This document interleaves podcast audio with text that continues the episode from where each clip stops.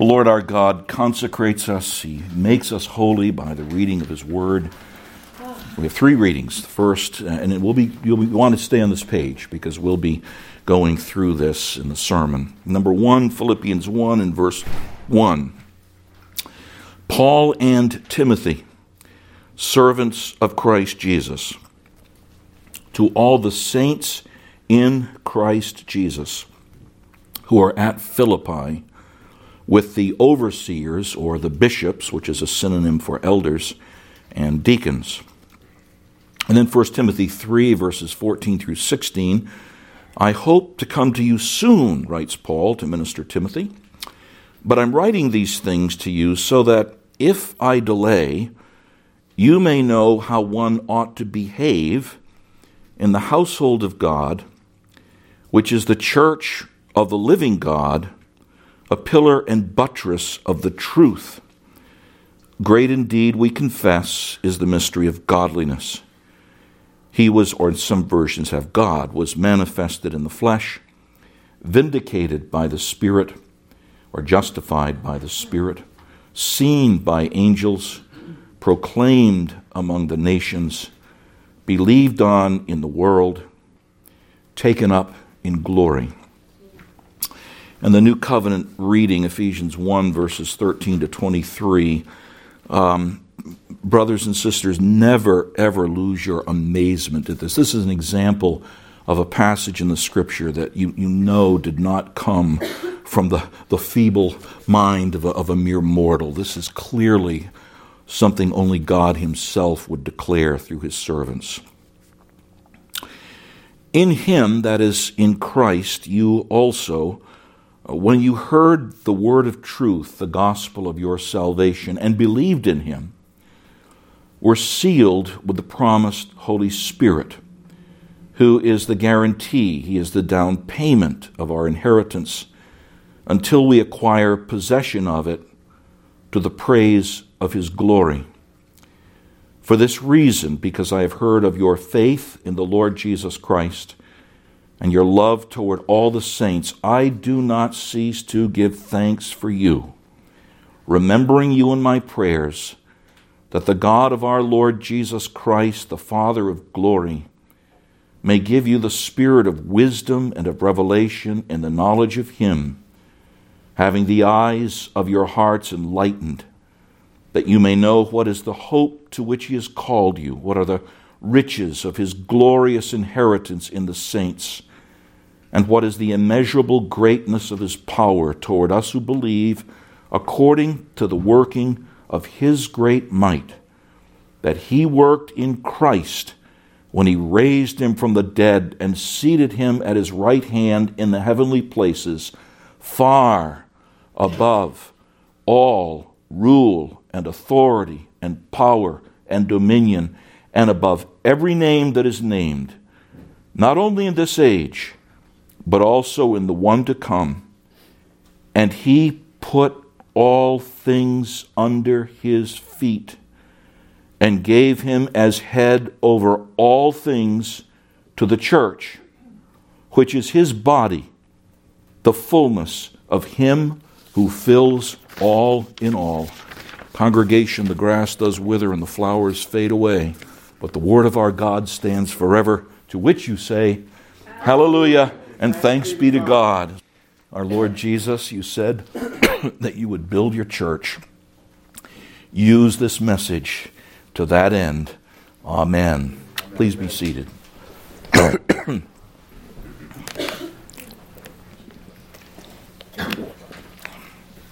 I'd urge you again to turn to page five because we will be going through these texts.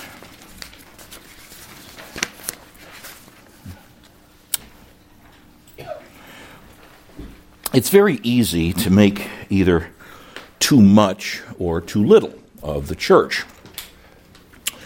In the time of the Protestant Reformation, which followed the so-called Middle Ages, way too much was made of the church. Was made of the church, the so-called Catholic Church, Roman Church. Uh, basically, the church was your savior, and that was making an idol uh, out of the church. And then the Reformation comes along, and there was still a very, very high regard for the church. And with all the good things that came from the Reformation, we began to see a fragmentation of so called Protestants, and uh, denominations began to form Baptist, Methodist, Presbyterians, and so on. And to be very honest, there was a certain amount of tribalism here uh, where denominations claimed people for themselves and prided themselves on their church government or their view of the sacraments or whatever. That made too much out of the church as well. And so you, you have that, that that, is, that has happened within, within um, Protestantism and Roman Catholicism, Eastern Orthodoxy. And that may be, frankly, one of the reasons why people have the opposite problem, which is making too little of the church. And that's what's true in our culture. Not just making too little of the church, but making way, way too little of the church. And, and there's seeds of that. Uh, we're a culture that, that has used the language among evangelicals, those that, that believe the Bible. Jesus is my personal Savior, and He does save us individually. But if it stops there, there's something wrong. Jesus, Jesus ransomed a church, and he's building a church. And, and that exclusive language, Jesus is my personal Savior, tends to neuter that. And then you, you, you, you uh, water that with the seeds of American individualism uh, where, where the rights and freedoms of the individual are hallowed in our land, and there's not wrong in that. But you take that mindset and wed it to Jesus as my personal Savior, and then without seeds and without watering, you add the soil and the fertilizer of a two year lockdown of churches. When people may have live streamed, uh, they stopped going to churches, and that's still wreaking havoc in a culture that already had a very low, low view of the church. What is, what is understood as an exception, live streaming, has become the norm. And be honest, it's very, very easy when you're live streaming. Nobody sees you, nobody knows that you're there, and after a while, the live streaming falls off. This is not a good day for the church in, in our land. So, hence, we have these texts that are before us. And, and, incidentally, that, that view of church that is, that is very individualistic, you can't read your New Testament. Like, you can't really read a page of your New Testament without seeing that, that the rich hues of church as community are really are neutered by that individualism. But anyway, that, that's for another day. Today, we're in the stand. We're in the series "Here We Stand," and uh, here we stand. And and I wrestle with the title. Of the, your bulletin was done almost two weeks ago, so the printer can have some time off for Thanksgiving.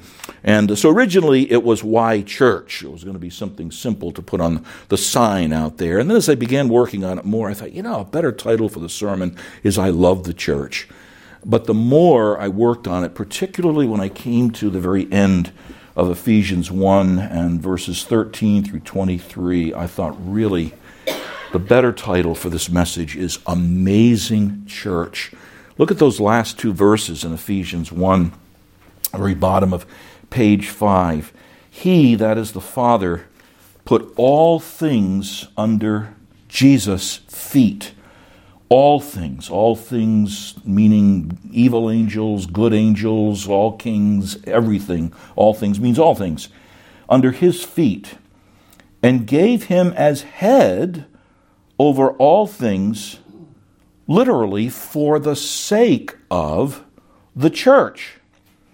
And if that's not marvelous enough or amazing enough, which is his body, the fullness of him who fills all in all. Wow.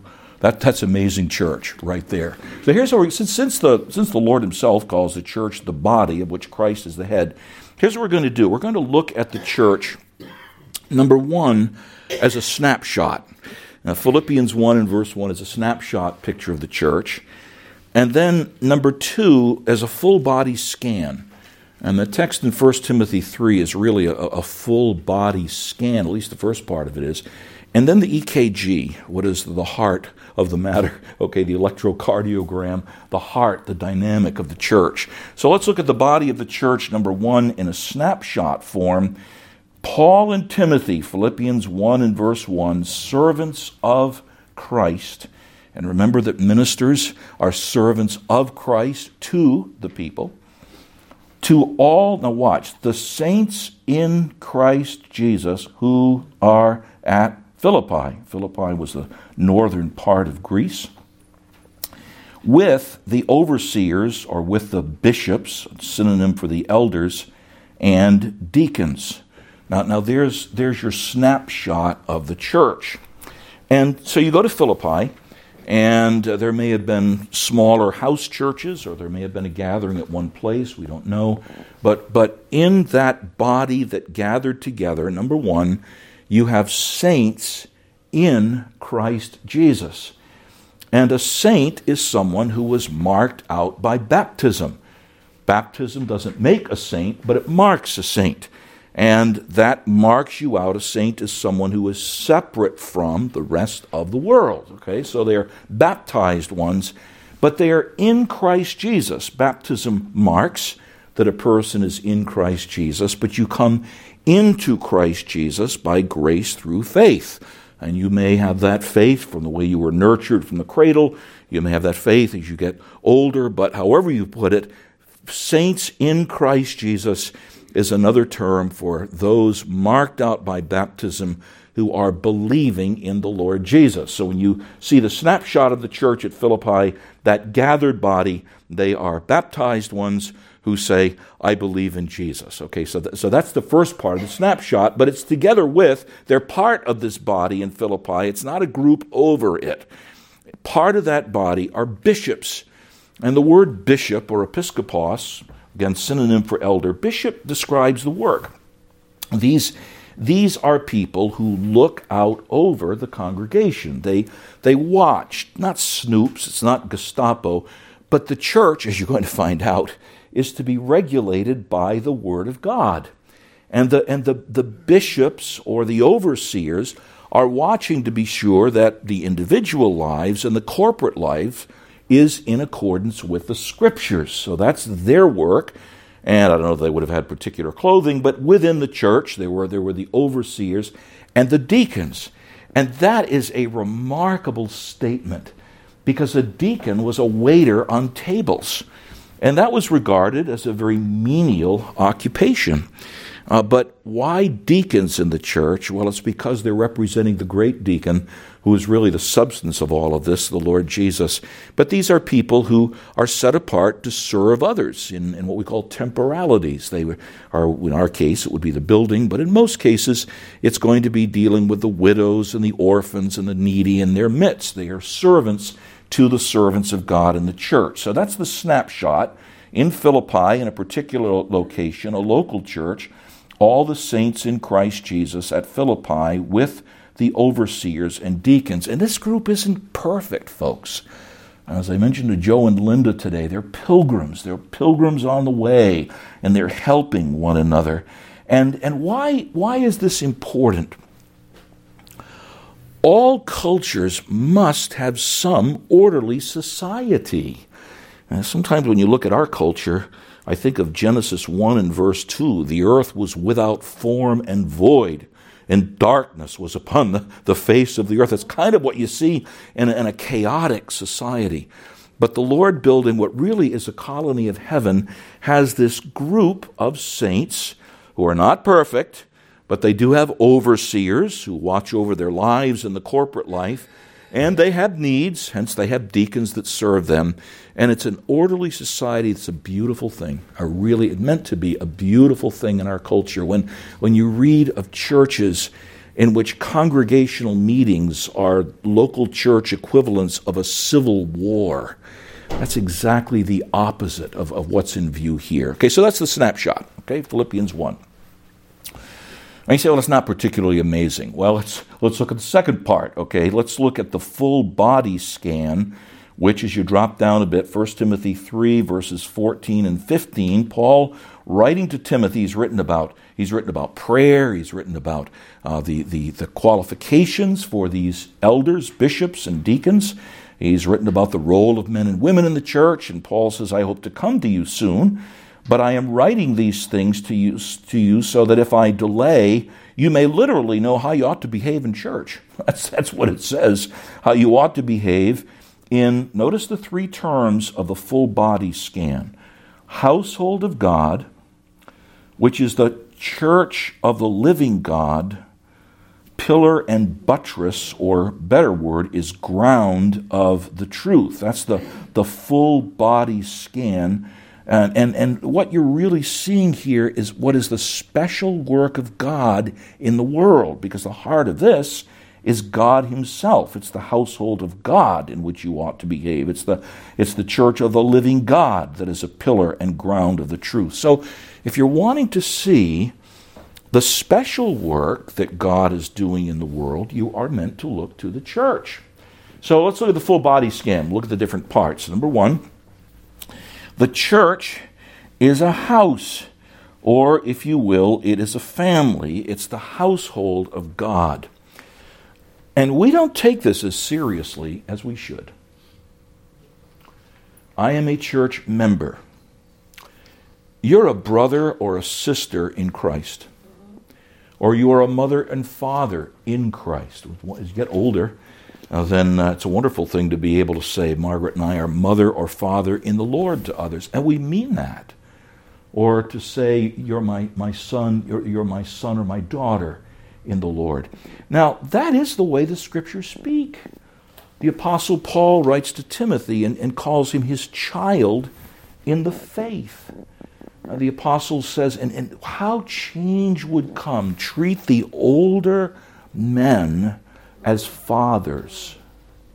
The older, he doesn't say old, older women as mothers the, the younger women as sisters and implied the younger men as sons. Yeah, he means that.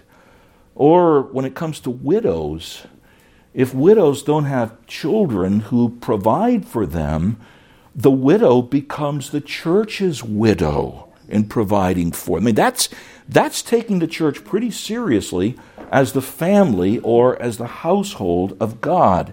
And so, this is how the church displays God's adopting work in the world. He adopts us through Christ, and we literally become that and must focus on that. If you want a, a simple phrase that, that is a beautiful one, the church is your forever family. It's not all your family, but it's, it, it is your forever family. You're going to be with them. Or my favorite, the church is a halfway house to heaven. You will dwell in the house of the Lord forever. And so, if you're going to dwell in the house of the Lord forever, quite frankly, why do you not want to be part of the church on earth, which is the household of God? All right? So, so the church is a house, or it is a family. It's second, it's, it's a called out one. It's, it's the church of the living God. Church, again, they're called out, they're marked out as saints, they're part of a body, they're called out. And, and see, this is not, folks, staying in your home. This, this is if you're called out, unless you're providentially hindered, you, you are with God's people when you're called out. So it is a called out church of the living God. And as you've heard me say over and over again, the church isn't a funeral home, folks. And perhaps one of the reasons why people can get upset when you say the church isn't a funeral home is because a lot of churches are funeral homes. People are very formal, very nice, music is very somber. The God, you definitely don't want to laugh in a funeral home. Certainly don't want to do that. And um, now, the church, folks, is a full service hospital. Uh, I hope we do this more in our prayer meetings. We've kind of lost this a bit. Lord, want my brothers and sisters, here we go, to pray for son, daughter, neighbor, relative that's outside of Christ that isn't saved. And so you say, well, we're, uh, we're, in, we're in, the, in the delivery room where, where so and so is not yet born again, but they're, but they're on the birthing table. The Lord is at work convicting them of their sins. So you've got the birthing room in, in the hospital. And, and then you have the child care area in the hospital, the pediatrics ward, where you take care of what you hope is a good number of young Christians and, and, and taking care of them in their spiritual infancy when they're in need of milk and not meat. And, and then, and then as, you, as you go on in things, there's the, the therapy rooms where there's uh, issues of health that come up and your oversight of people, uh, sin and iniquity and backwardness that needs to be corrected by spiritual medicine, sometimes spiritual surgery, helping people to put to death the deeds of the body. Um, there is, folks, the psychiatric ward in the hospital. Uh, there's mental illness that affects people who are, who are part of the church and they are confused with different issues. Doesn't mean they're not Christians. It means they're in a full service hospital. And uh, there's even hospice care as you prepare people for death. So, so really, when you think of it, the church of the living God, hospitals, the idea of killing a child in a hospital, I mean, it's repulsive in itself to think of killing a child, or it should be. But, but the idea of a hospital that's a place of hospitality and life, so, so the Lord uses the term household of God to describe the church. It's not a funeral home. God is displaying, he's, folks, he's displaying his life in the world. Do you communicate life or death as Christians? You communicate life or death as a church, right? The church of the, the living God, and then the third part of the, of the body scan it is a pillar and buttress, or better, ground. A buttress upholds something, a pillar upholds something, and that's the idea of both of these things. A pillar and buttress of the truth. The church upholds and displays God's truth to the world. And, and so if you've got the, the, the living God who is at work saving a people and forming a family, what else is the church? And, and this is amazing in itself. God takes children of wrath and makes them his children. That's amazing. God, God, God takes dead ones and makes them alive. That, that's amazing. This is also amazing. And I want to suggest to you it may be the main reason why the church is so disrespected in our culture. The church is not a Fortune 500 company. The church is not IBM. The church is not a mom and pop business. The church is not a marketing agency. The church is not a concert hall. Whatever else the church is, it's a place that upholds before the world all the truths of what the Word of God teaches. Not just in its doctrine, but also in its life, in its commitment to truth. And, folks, frankly, most evangelical churches aren't committed to the final authority of truth. We can all lapse into this. If it works, we'll do it. I don't see pragmatism as something God teaches in the scriptures. How do you govern your finances? I mean, quite frankly, that's one of the reasons why, and we're not saying others are doing it wrongly. Our officers have said if we expect individuals to tie their income, then the church should tie this income. So there's one practical outworking of wanting to live out of the truth of the Word of God. The fact that we want the, that we want the building to adorn the worship of God and be a reflection of God Himself. When people say, wow, we don't want to think first of all the building, but the God, the God who's provided this, kind of like our Lord, a humble facility, but at the same time very exalted. In the way we handle finances, when we would, in Franklin Square, as people would come, we would give them, and we'll begin doing this next year, annual reports.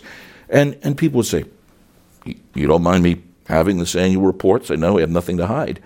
but you got your budget in here. Yeah, we do. We don't have anything to hide. And, and so thank the Lord that we have here, we have here, as we've had, always been privileged to have, uh, people of integrity that handle the finances of the church. Why? Because the church is to uphold the truth of the Word of God before the world. As you've learned, the marks of the church, certainly faith. I mean, that's number one. The church ought to believe what Christians are supposed to believe. But holiness and love together in a church. When, when people in a church are written off because they don't look like or smell like the rest of us, that's not being a pillar and ground of the truth. It's being a pillar and ground of bigotry. When a church when a church is hateful toward those who are wayward in the name of discipline that that that's not pillar and ground of the truth of the meek and lowly Jesus. It's a pillar and ground of their own pride. So, so and, and, and now you, this goes back to the first part. You see why you have overseers not just not just the lives of the people is what we're doing according to the Word of God? Is it done in the way the Word of God would have it done? Are we illustrating what the Word of God says? And in the service, that it's fascinating that in the church there's an office for service. Why? Because the church is about the great servant, the Lord Jesus. So, so fascinating term, the pillar and ground again not not fortune 500 company not an advertising agency not a the truth of the Word of God that is fleshed out in this thing called church. Now, we've already you can't you can't miss this, okay? Because we're already seeing you think of officers, they represent the great bishop, the Lord Jesus. He's called the bishop of our souls. He's the, the great deacon. He is, the, he is our elder brother. Uh, he is the one who is the living God, right? And he is the one who is truth itself. So, so we're, we're irrevocably going to what is the most amazing statement of what the church is. And it follows 1 Timothy, or rather 1 Timothy 3 and verses 14 and 15. And notice that, that Paul puts these things together. It, it, you have to think, why is this here?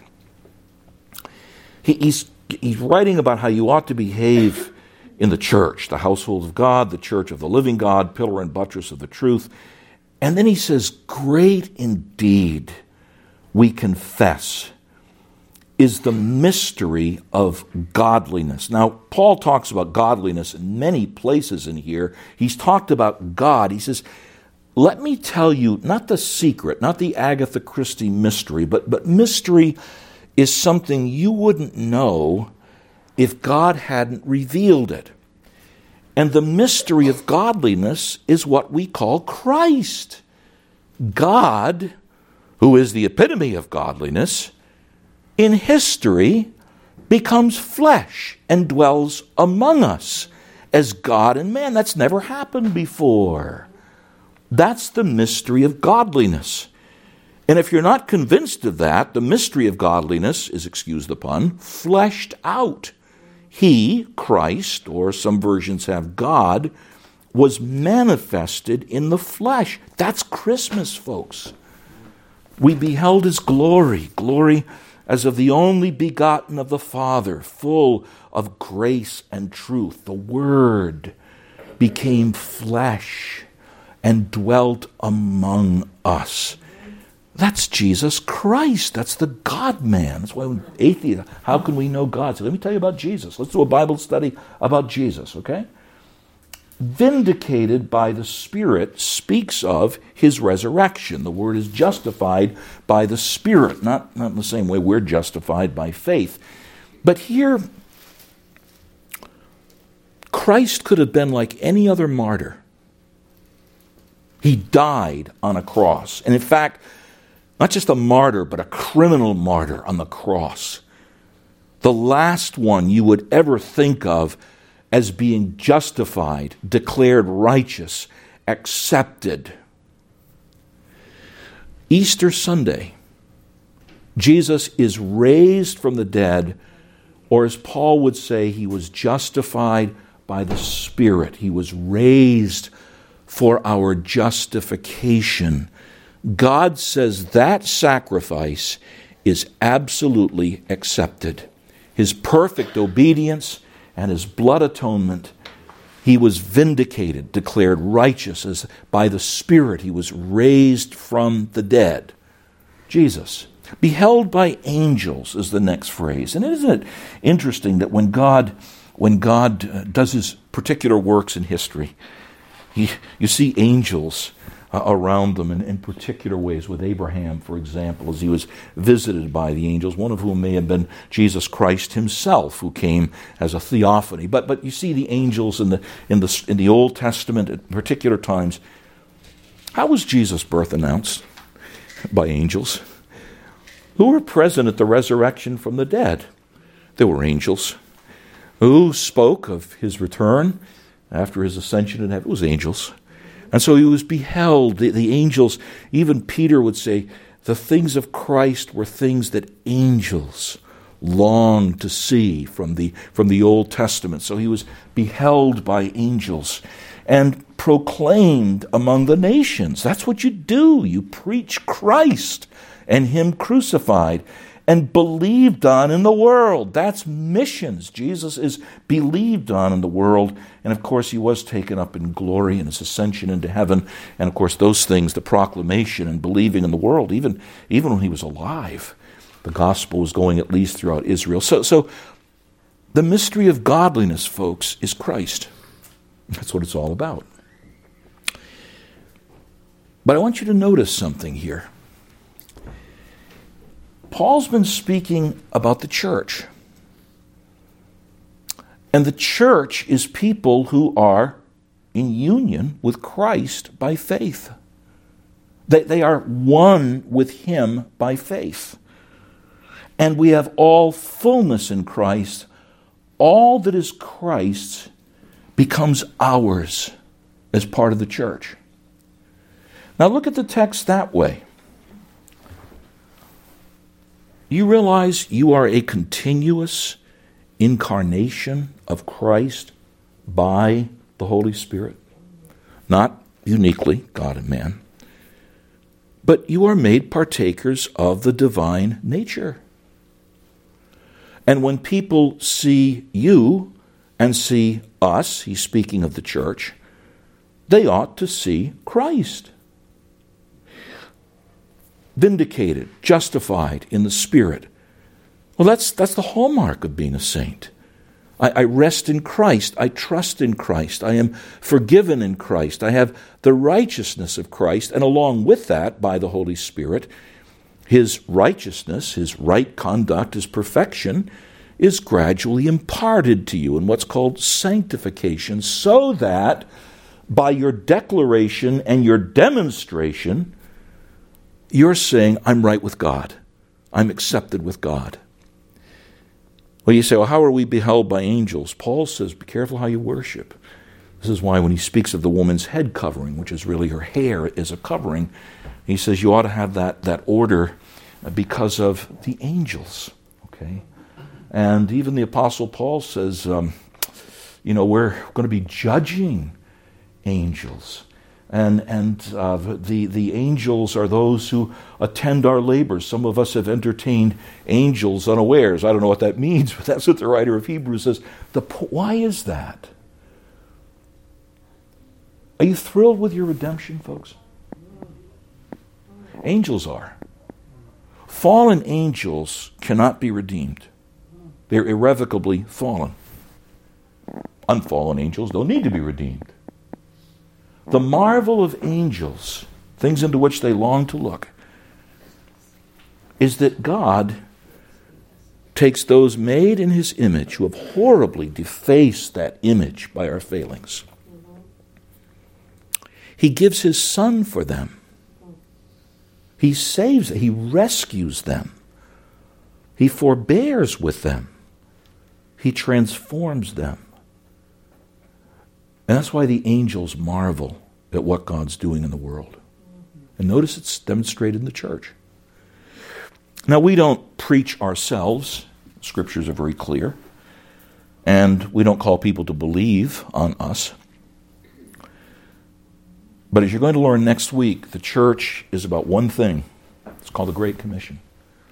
The mission of the church is the Great Commission. Its mission is to proclaim Christ, not just in preaching, but in life, as you learn here. And you call people to believe in Jesus. And if people wonder how significant that is, I can make it very simple.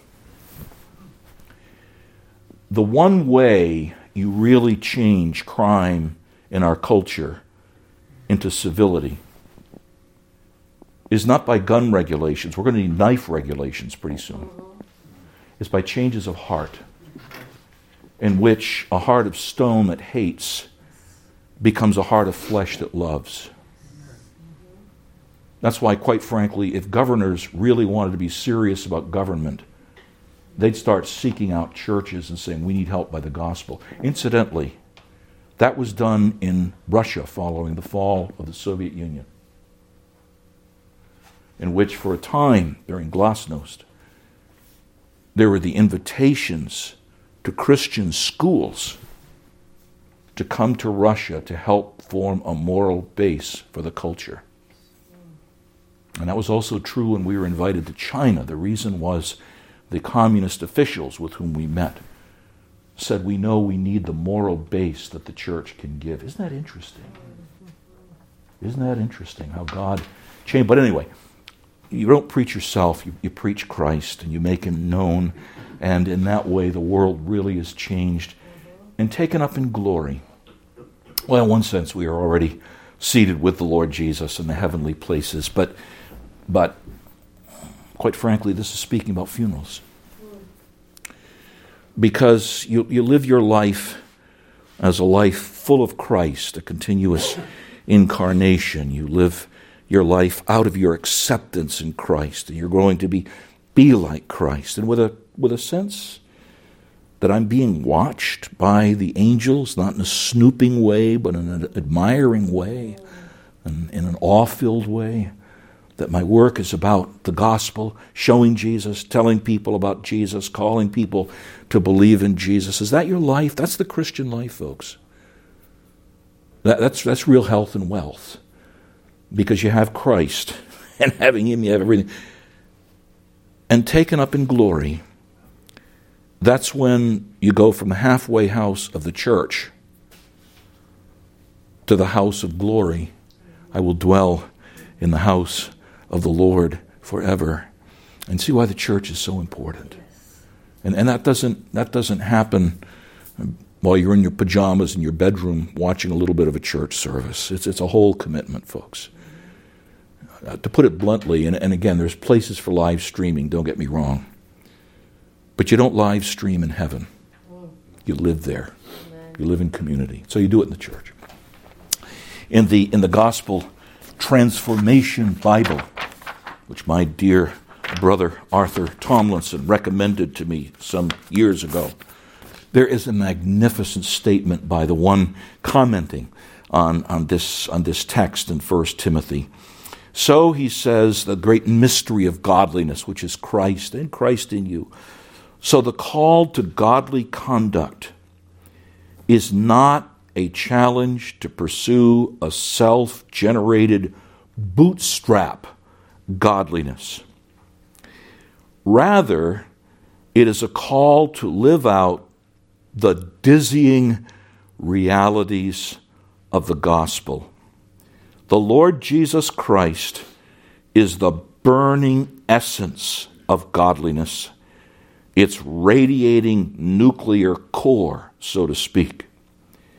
In his incarnation, death, and resurrection, the mystery of godliness was displayed before the universe. And by virtue of Christ's saving grace, all those who believe in him have been united to him so that they share in his godliness. His godly record becomes ours by grace but in the thankful response of regenerated hearts, we also begin to live out personally, and I would add, and in the church, the godliness Christ embodied. Paul's call to godliness is thus both gospel generated and gospel sustained.